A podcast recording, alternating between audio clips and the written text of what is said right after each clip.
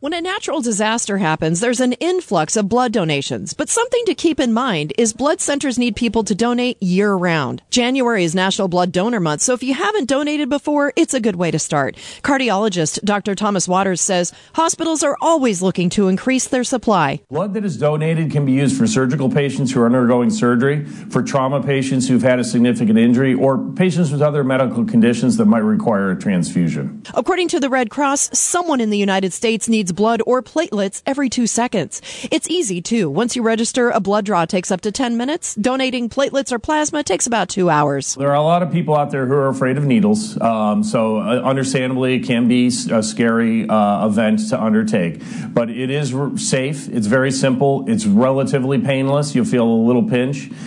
Um, it only takes a few minutes. And again, it can be life saving for someone who needs a transfusion. For more info, you can donate locally at Bloodworks Northwest. Marina Rockinger, Northwest News Radio.